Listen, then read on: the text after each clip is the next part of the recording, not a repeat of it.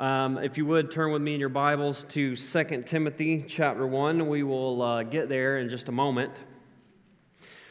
First, uh, by way of reminder, we're having our pumpkin carving October 27th.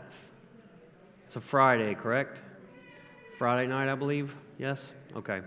Friday night here at the church, October 27th. More details to come. Uh, you should be able to find it on our website. Yes? No? It'll be up. Okay, cool. Before we get into the word, I just wanted to address the, uh, the Israel situation a little bit from a biblical perspective, if I may. Obviously, we have all seen, I'm sure, extensively by this point, all that's going on over in Israel with Hamas and the Gaza Strip. Uh, we're very aware of all of the, the horrors and the atrocities that have taken place. I think we're very well aware that things are extremely volatile, and who even knows uh, where it will go from here. And so we pray for the peace of Israel. Uh, we, we pray for the peace of that region. We pray that God would advance the gospel and the kingdom in the midst of all of this conflict. But I know that we've all been, uh, without a doubt, pretty disturbed by the things that we have seen, the things that we have heard, and I'm sure that there's probably a lot of confusion, concern that arises. What in the world is going on? How are we to understand this biblically? What does this mean to us as Christians? And so there's a few takeaways I think that we could have. Uh, First, let me just say that I don't uh, pretend to understand everything that's going on uh, in this conflict in that region. It's extremely complex, it's been going on for a long time. And I'm, I'm just over here in my little world, my little kingdom, and so I don't want to act like I'm an expert on these matters. I'm not. But I do think that the Bible can inform our perspective on some of these things. And so, first, what I would say is, is one, what we're seeing is what's really in the heart of men uh, and women. The Bible teaches that apart from Christ, uh, we, we are separated from God, we're dead in our sin, and we are capable of the worst atrocities imaginable. Now, that's not to say that every person is as bad as they can possibly be, but this is a good reminder to us of just how bad it can actually get in this world.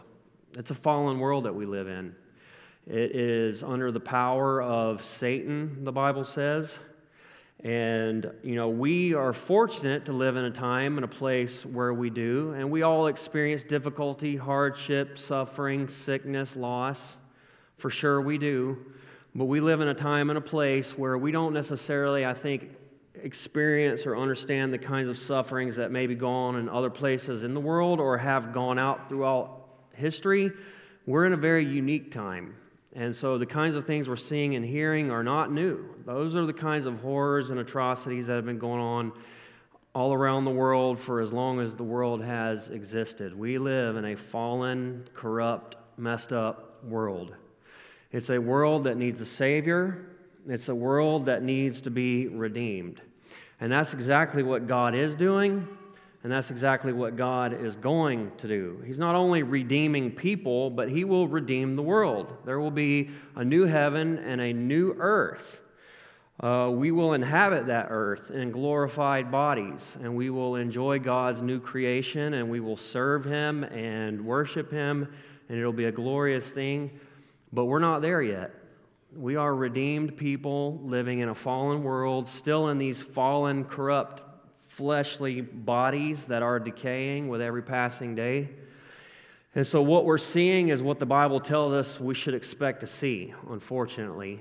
Um, the hatred and the animosity towards Israel is also something that the Bible says we should expect to see. It's been their experience from their inception. They have always been a people who have been under attack uh, from their earliest days. Now, God made some pretty significant covenants with his people Israel. And part of God's faithfulness to Israel is the fact that they're still here. Now, they still suffer gravely, they still suffer in horrendous ways.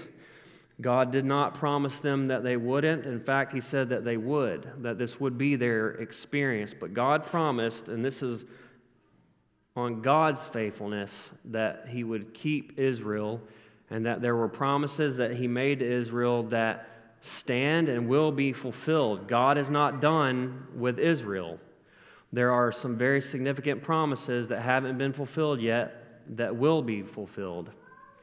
Now, we believe that um, Israel will come to faith. There will be a revival uh, in the end times, and there will be a, a great outpouring of God's Spirit, and God's people will turn to faith in Christ. But right now, by and large, there is this hardness of heart, this blindness, this deception.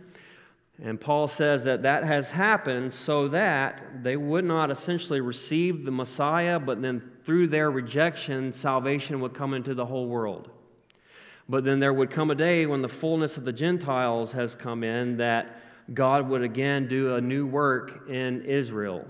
Ethnically, nationally, there is land that they have not obtained yet that they will obtain. They will turn to their Messiah in faith. Christ will return and he will reign on the throne of David in Jerusalem. And so we await all of these things. And so we see God's faithfulness in that Israel is still here, He still preserved His people. But we see this very demonic attack happening against them because they are God's people, covenant people. They're hated by the enemy.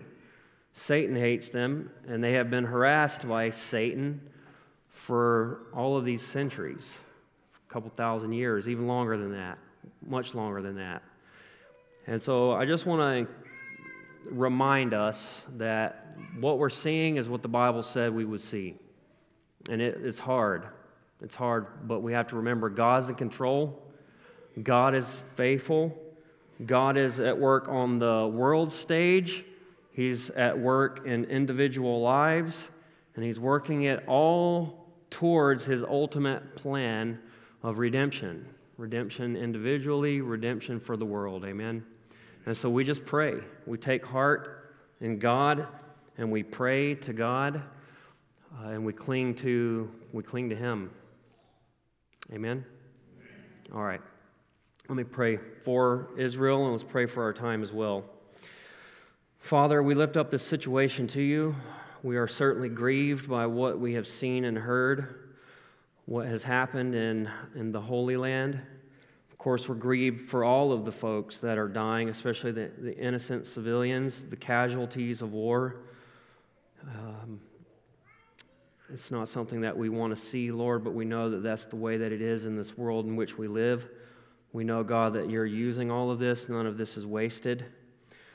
Um, we know that you're doing some very major things on the world scale, and we don't fully understand it all right now, but we look to you and we just cry out, God, for mercy. Mercy upon the suffering, mercy upon the afflicted, mercy for those who are being held hostage, Lord, that they would be set free.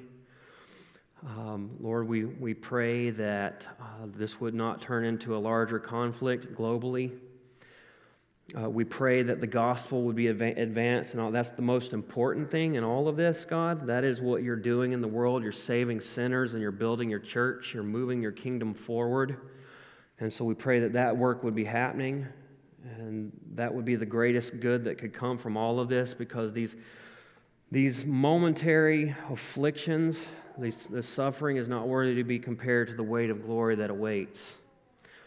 And so help us to keep our eyes fixed upon the big picture and to trust you, God, and to not allow these things to drive us to a place of despair or anxiety or fear or disillusionment or doubt, but that we would understand that you're in control and all of these things are moving forward as you said they would, and they serve your purpose, and you're good and you're faithful. We trust you, Lord. And we pray for our time now as we get into your word that you would please speak to us. We love the Word. We love the Bible. We love what you have delivered and preserved for us, and we now have a copy of our own in our own language. You've given us your Holy Spirit so that we can discern these spiritual realities. I pray, God, that you would encourage our hearts in Christ today, that we would be built up in the most holy faith. And we thank you in Jesus' name. Amen. Okay, well, I don't know about you. Let me just speak for myself. I can be a pretty forgetful person. My wife goes on about what a great memory I have, but you know, I always tell her I only remember stupid things that really don't mean anything. They're just random details from the past, but if there's something that I need to remember, I'm sure to forget it. Sure to forget it. And I would say that maybe a lot of us, I think a lot of us men, we can all relate to that. And I'm sure the wives could say amen. Um, but the reality is, uh, we can forget. We can forget things. And in a lot of ways, the Bible itself is a book that serves to remind us of the most important things, the most precious truths and realities that we must cling to, that we must cling to. And we see this over and over throughout the Bible. You know, Paul said to the Philippians in chapter 3, verse 1, he said, Finally, my brothers, rejoice in the Lord. To write the same things to you is no trouble to me, and it is safe for you. He said, It's not a problem for me to repeat myself. I'm happy to do it. I think the New King James says it's not tedious for me but it's safe for you. It's what's best for you. And so, knowing that, I'll repeat myself over and over and over. Peter says this in 2 Peter chapter 1 verse 12. He says, "Therefore, I intend always to remind you of these qualities, though you know them and are established in the truth that you have." He says, "I think it right as long as I'm in this body to stir you up by way of reminder. Since I know that the putting off of my body will be soon, as our Lord Jesus Christ made clear to me, and I will make every effort so that after my departure you may be able at any time to recall these things. And so Peter knew that his time was approaching. The Lord had told him years earlier he was going to die and how he was going to die, that he was going to be crucified. And Peter knew that that time was coming. And he said, While I'm here, while I'm still in the body, I'm going to remind you of these precious truths, these precious realities, qualities, promises. I'm going to remind you over, and over and over. He says, I'm going to stir you up by way of reminder. You know, Jesus, before he went to the cross, the night before he was uh, to be, as he was going to be betrayed and arrested and taken off and tried falsely, he spent some very precious hours with his disciples and he reminded them of some things that they needed to know and some things that they would need to remember after he went on to be with the Father again. And those were so serious because as it, it was the words of a dying man, essentially. Jesus was getting ready to go to the cross. And so, again, that's kind of what we have with Paul in the letter to Timothy. These are the words of a dying man. He's going to die soon, and he knows it. So, he wants to remind Timothy of these very important, very necessary realities. He wants to stir Timothy up by way of reminder. Now, Paul, we believe, led Timothy to the Lord when he was a very young man. We talked about that last week. And when Paul opens the letter of 2 Timothy, he refers to him as his spiritual child, his spiritual child. And we see, just in the opening few verses here, a pattern in the language. And look at this with me, if you would. Look at verse 3. I just want to show you this. He says, I thank God whom I serve as did my ancestors with a clear conscience. Look at this. As I remember you constantly in my prayers night and day. Now look at verse 4. He says, As I remember your tears, I long to see you that I may be filled with joy. Now look at this, verse 5. I am reminded of your sincere faith, a faith that dwelt first in your grandmother Lois and your mother Eunice, and now I am sure dwells in you as well. Now look at verse 6. And for this reason, I remind you to fan into flame the gift of God. And so you see in the language here, in these opening verses, this uh, pattern. Paul says, I am reminded, I remember, I remember, therefore I remind you. And then everything that follows in the remainder of this chapter flows out of that. And so I've titled this message Reminders from a Concerned Spiritual Father, because that's what we have right here. It's exactly what we have. Reminders from a concerned spiritual father. Paul was concerned. Paul was confident in Timothy, but he was also concerned. Paul was afraid that as things had gone the way that they had for him and that he was getting ready to pass from this life to the next, that Timothy was going to back down, that Timothy was going to pump the brakes. And we talked all about that last week. And that's the last thing that Paul wanted for Timothy. So before Paul died, he wrote this letter to Timothy to encourage him hit the gas pedal, get after it. Now is not the time to back off, now is not the time to slow down. And so these are reminders from a concerned spiritual father. And so, with that, as we work our way through this chapter, we probably won't make it through the whole chapter today. I would say this whole chapter is one unit. I'll probably take it in two parts. And there are several reminders that are given here for Timothy, but for us as well, because these things are very relevant to Timothy, but they are also absolutely relevant to us. Paul would be speaking to us just as clearly as he's speaking to Timothy. These things apply to us. And so these are the things that he wants to remind Timothy of to encourage him so that he will stay the course, so that he will continue on well after Paul has gone to be with the Lord. And so, point number one, I would say, remember who you are and what you've been given. Remember who you are and what you have been given. I'm going to reread these verses again.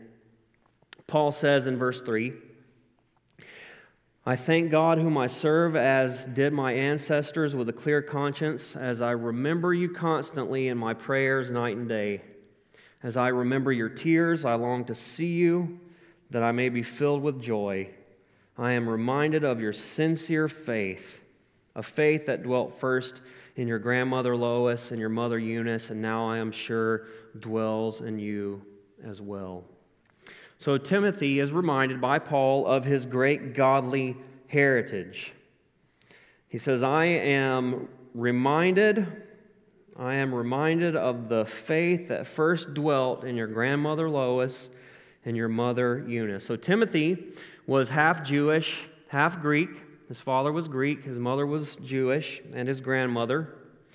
No doubt they were Orthodox Jews, but when Paul came through Ephesus the first time, not Ephesus, Galatia, excuse me, Lystra, Iconium, Timothy's hometown, when Timothy was a, a teenager, undoubtedly his mother and his grandmother came to the saving knowledge of Jesus Christ through Paul's ministry. And it's very likely that Timothy did too.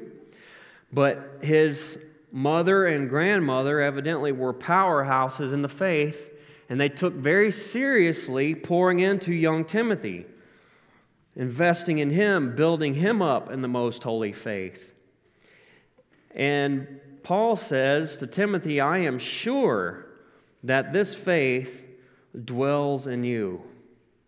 He says, I am reminded of your sincere faith a faith that first dwelt in your mom and your grandma, and now I know it dwells in you as well. So Paul takes Timothy all the way back to the beginning. He has to remind him Timothy, you're a Christian. Timothy, you're a man of God. Timothy, you are a man of sincere faith. And so you must press on. You must stay the course. You have what you need. You have all that you need for life and godliness through the knowledge of him who has called you by glory and virtue. That's what Peter says in 2 Peter chapter 1. As a woman of God, as a man of God who has sincere faith in Jesus Christ, you have what you need. You are equipped. But it has to start there because if you don't have that, then you don't have anything else that follows in the remainder of this chapter. So that really is the starting point. And sometimes we really just have to go back to that place. Sometimes when things get so crazy, so complicated, so confusing, so frustrating, so exhausting, we just have to go back, back to our first love, back to the beginning. We have to be reminded of the basics we have to remember that we are men and women of faith. We have trusted in Jesus Christ as our Lord and Savior, and that we have what we need in Him. Amen. It's who we are. Who are you? Who are you? That's where Paul starts. Timothy, remember who you are. Remember whose you are, who you belong to, and who is in control of your life ultimately. We have to run back to that place. When Peter was given the option to turn away by Jesus, everybody else left. He said, Do you want to go too? Peter said, Where else are we going to go? You alone have the words of eternal life, and we've come to believe and know that you are the Son of God. Where else are we going to go? We have to go back to the beginning and remember who we are and whose we are and what has been given to us. Look at verse 6. He says, For this reason, I remind you to fan into flame the gift of God which is in you through the laying on of my hands. For God gave us a spirit not of fear, but of power and love and self control. So, Paul tells Timothy, you need to remember who you are and what you have been given. Timothy has been given a gift. Timothy has been given a gift. He's been given a gift in salvation, he's been given gifts to serve the Lord. Now, what has Timothy not been given? Timothy has not been given a spirit of fear, cowardice, He's not to have a disposition or uh, a countenance of, of fear, as it were. That's not from the Lord. What has he been given? He's been given a spirit of power and love and self control. And can I tell you something? So have we. So have you. If you believe in Jesus Christ, if you are born again of his spirit, then these things belong to you too. And Paul, by the Holy Spirit, would say, fan into flame the gift that God has given to you.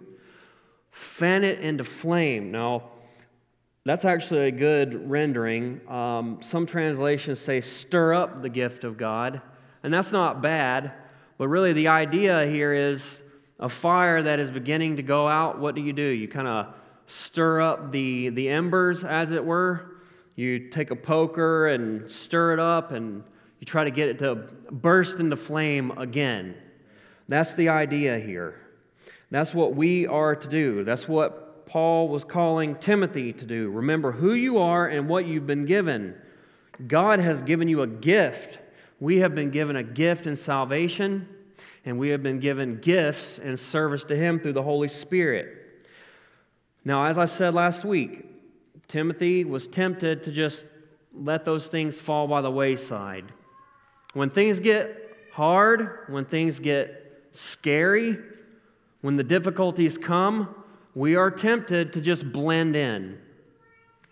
We're tempted to just settle down a little bit, not create any ruckus, not create any friction for ourselves. And that was Timothy's temptation, it would seem.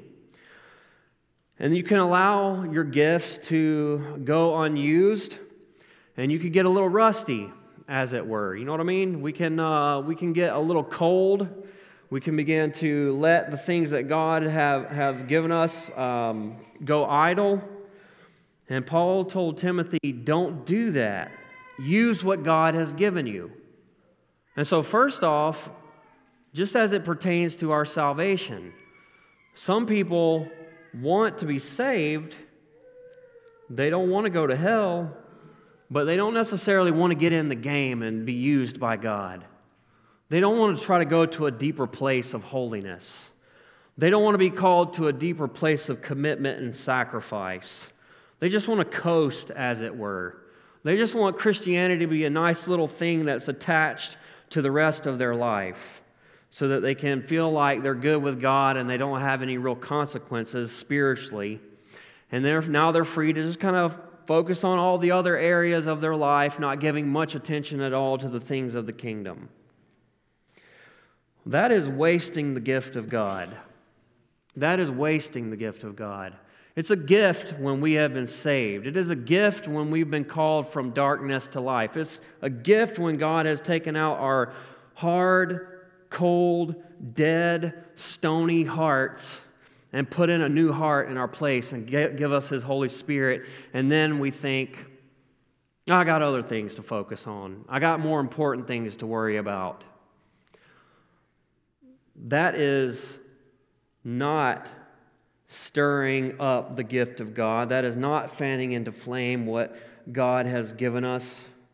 That's burying what God has given us. That's taking the talents that God has given us and burying them in the ground. And Paul is telling Timothy, do not bury your talent in the ground. Don't do it, Timothy. Stir it up.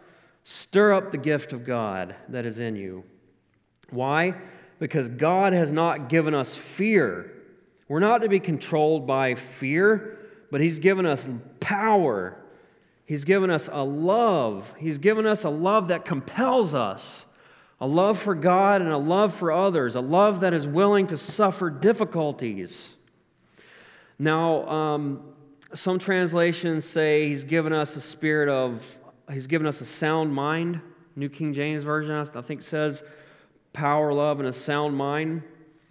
Um, some say self discipline. The idea there, I believe, is he's given us rationality. Sometimes when we are overcome by fear, it becomes irrational and we become paralyzed and crippled by it. We don't do the things that we ought to do. We don't say the things that we ought to say because we are paralyzed by fear. But here Paul is saying that's not from God. God has given us a power that overcomes. God has given us a love that overcomes. And God has given us a sound, rational mind that is not crippled by irrational fear. Amen? We have what we need. Remember who you are and remember what God has given you. You have what you need sincere faith the gifts of God in salvation and in service to Him, power, love, self control. Those things belong to all of us in Christ. Well, the next thing I would point out, the next reminder, we need to remember the cost. There is a cost. Remember the cost that you must pay and the source of your ability. Remember the cost that you must pay and the source of your ability. Verse 8, he says, Therefore, do not be ashamed of the testimony about our Lord, nor of me, his prisoner, but share in suffering for the gospel by the power of God. So perhaps Paul was concerned that Timothy was ashamed. You know, that was, that was Paul's thing. He was regularly getting beat up and thrown in jail. And sometimes I think people were even using that against Paul. I think in Second Corinthians, I think, if I'm remembering this correctly, uh, false teachers were trying to discredit Paul. And they were saying, look at this guy. You know, he, he's really not that powerful in speech. He really doesn't have that great of an appearance. He's constantly being thrown in jail. I mean, is this guy really under the blessing of God? I mean, is God's hand of blessing really on him? Is he really an apostle? Because if he were, I don't think he would be constantly getting beat up and thrown in jail everywhere that he goes. That was kind of the rationale. And so it could be that maybe even Tim- Timothy was struggling with that. And Paul says, Look, do not be ashamed of the testimony of our Lord or of me, his prisoner. It's easy to be ashamed of our Lord. I mean, it shouldn't be that way. It should never be that way. But somehow, some way, we're embarrassed. We're embarrassed. We're scared. Scared to share our faith. Scared of how people will respond. Scared of looking stupid. Scared of sounding stupid. Scared of being embarrassed and picked on. Scared of not being accepted by the intellectual elite of our day so on and so forth, we're ashamed. God forbid. God forbid. What do we have to be ashamed of? What do we have to be embarrassed about? Paul says, Timothy, don't do it. Don't do it. Don't be ashamed of our Lord, and don't be ashamed of me as prisoner. He says, but share in the suffering for the gospel by the power of God. This word share here, the idea is, is to partner with, to commit yourself to, uh, to partake of. And that is a call for all Christians. We are to share in suffering. Somehow we think that we're not supposed to suffer. But that really is one of the few promises that we will experience in this life for the Christian.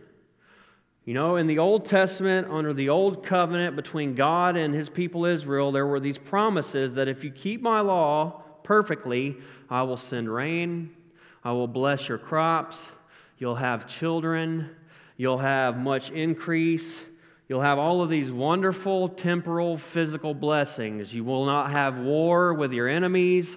All of these things are going to go great for you, and you're going to live long in the land. Well, see, we don't have those kinds of promises in the new covenant. We have very different promises. We have spiritual promises. We have greater promises. Because you know the thing about those temporal blessings? They don't necessarily amount to spiritual blessing at all.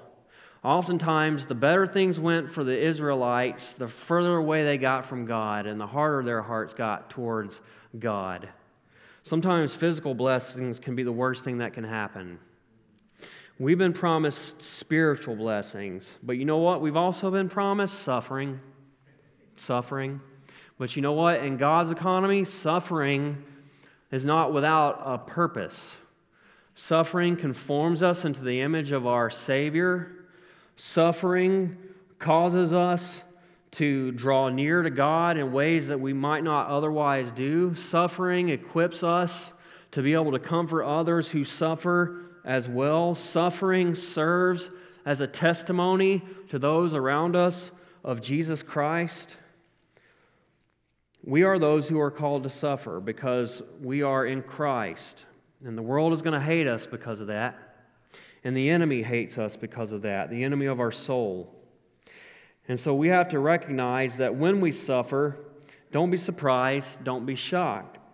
And the reality is, the more that we, Lord, the greater ferocity we have in our service, the greater the suffering can be. If we're not suffering, there could be a reason for that. You know, maybe we are just blending in. Maybe we are just trying to fly below the radar. Maybe we're not really trying to make an impact for God in this world. Maybe the enemy is quite happy with where we are right now and our level of commitment and obedience and service to the Lord. But if you're suffering, don't think that something has gone wrong.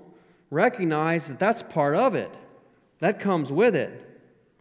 And believe me, I don't have it all figured out. I don't like suffering any more than the next person. And when I suffer, rarely do I stop and say, Thank you, Lord. I'm so grateful for this suffering right now. It's usually the exact opposite.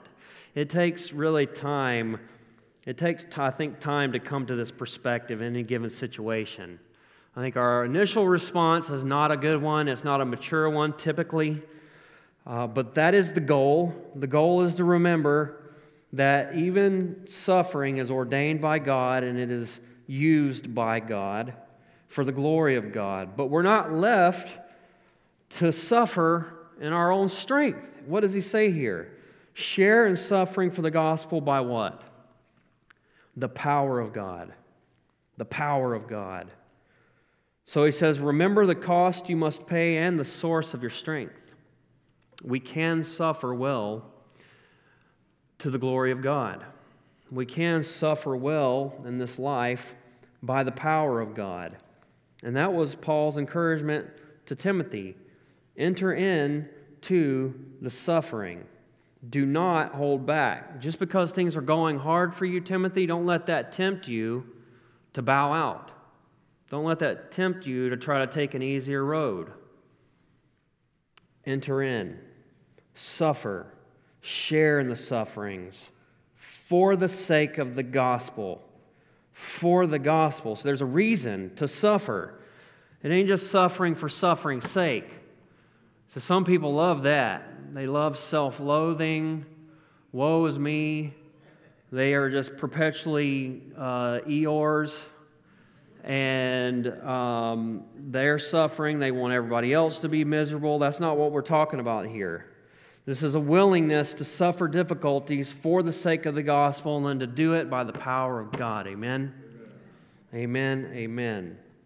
So we must remember that it comes at a cost, but we have the ability to persevere nonetheless. We can keep moving forward because we know why we suffer and we know the power that is ours in our suffering. Well, the next thing we see, number three, remember what God has done for you in the gospel.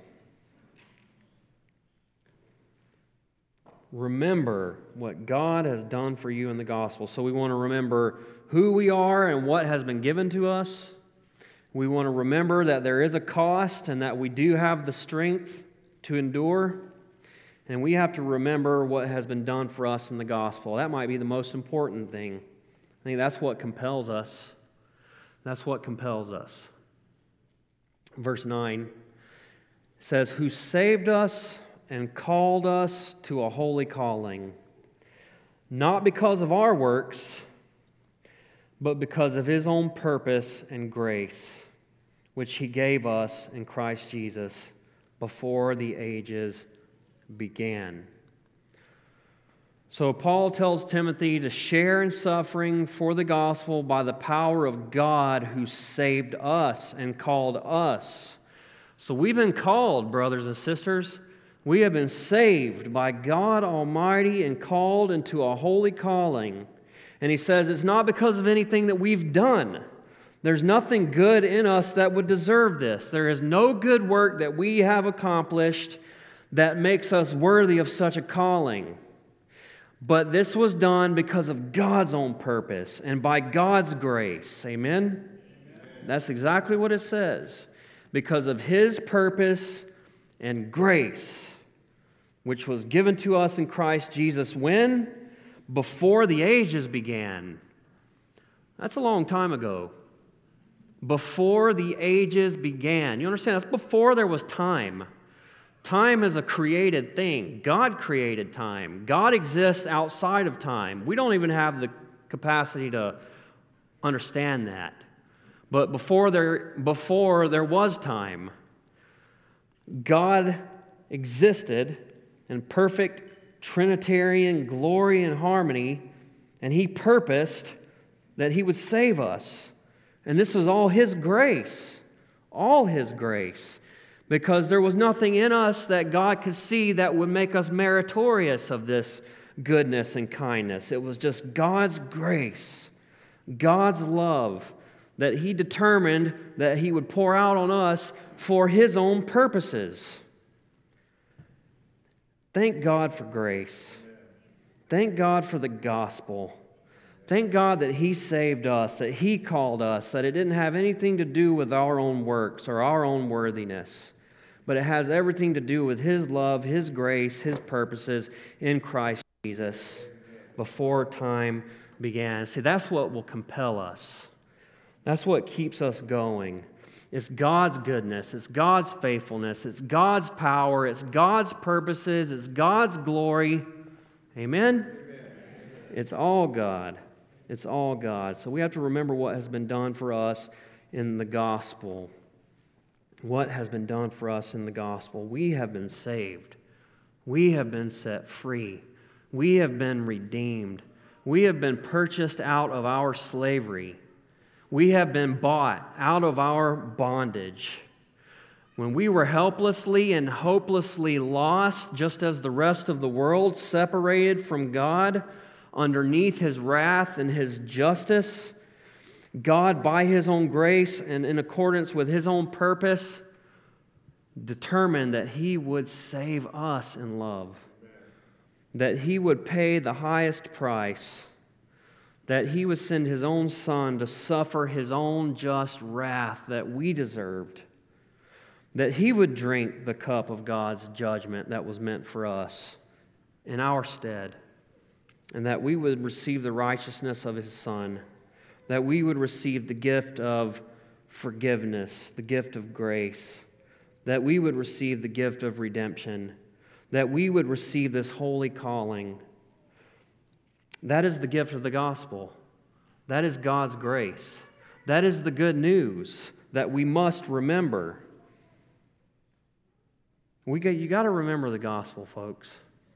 If we, if we forget everything, there's one thing we've got to remember. We've got to remember the gospel. We have to be able to encourage ourselves in the gospel always. Because there will come a time when you will be tempted to question God's love for you. There will come a time when you will be tempted to question God's faithfulness.